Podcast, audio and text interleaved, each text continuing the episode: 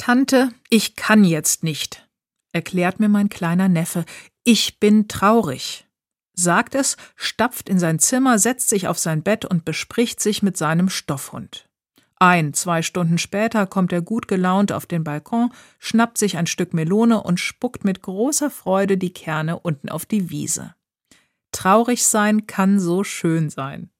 Ich denke an meine Jugend. Wenn ich als Jugendliche traurig war, habe ich es regelrecht zelebriert, habe mich dramatisch zurückgezogen, Gedichte geschrieben und große Bilder gemalt.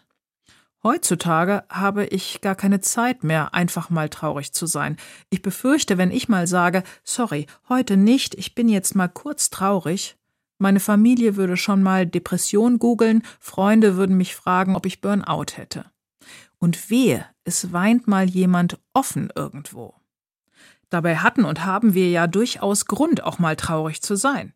Es gab und gibt traurige Momente im Leben, Verletzungen, Trennungen, Menschen, die einem nahe standen, die gestorben sind.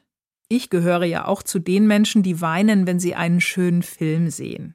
Hilflos traurig macht mich auch, wenn ich mitbekomme, wie Menschen anderen Menschen und Lebewesen wehtun. Egal warum. Ich denke, wir sollten hin und wieder traurig sein dürfen. Das ist wichtig, weil es zum Menschsein gehört, weil das Leben manchmal traurig ist. Wir sollten der Traurigkeit wieder ein bisschen mehr Raum geben in unserem Leben.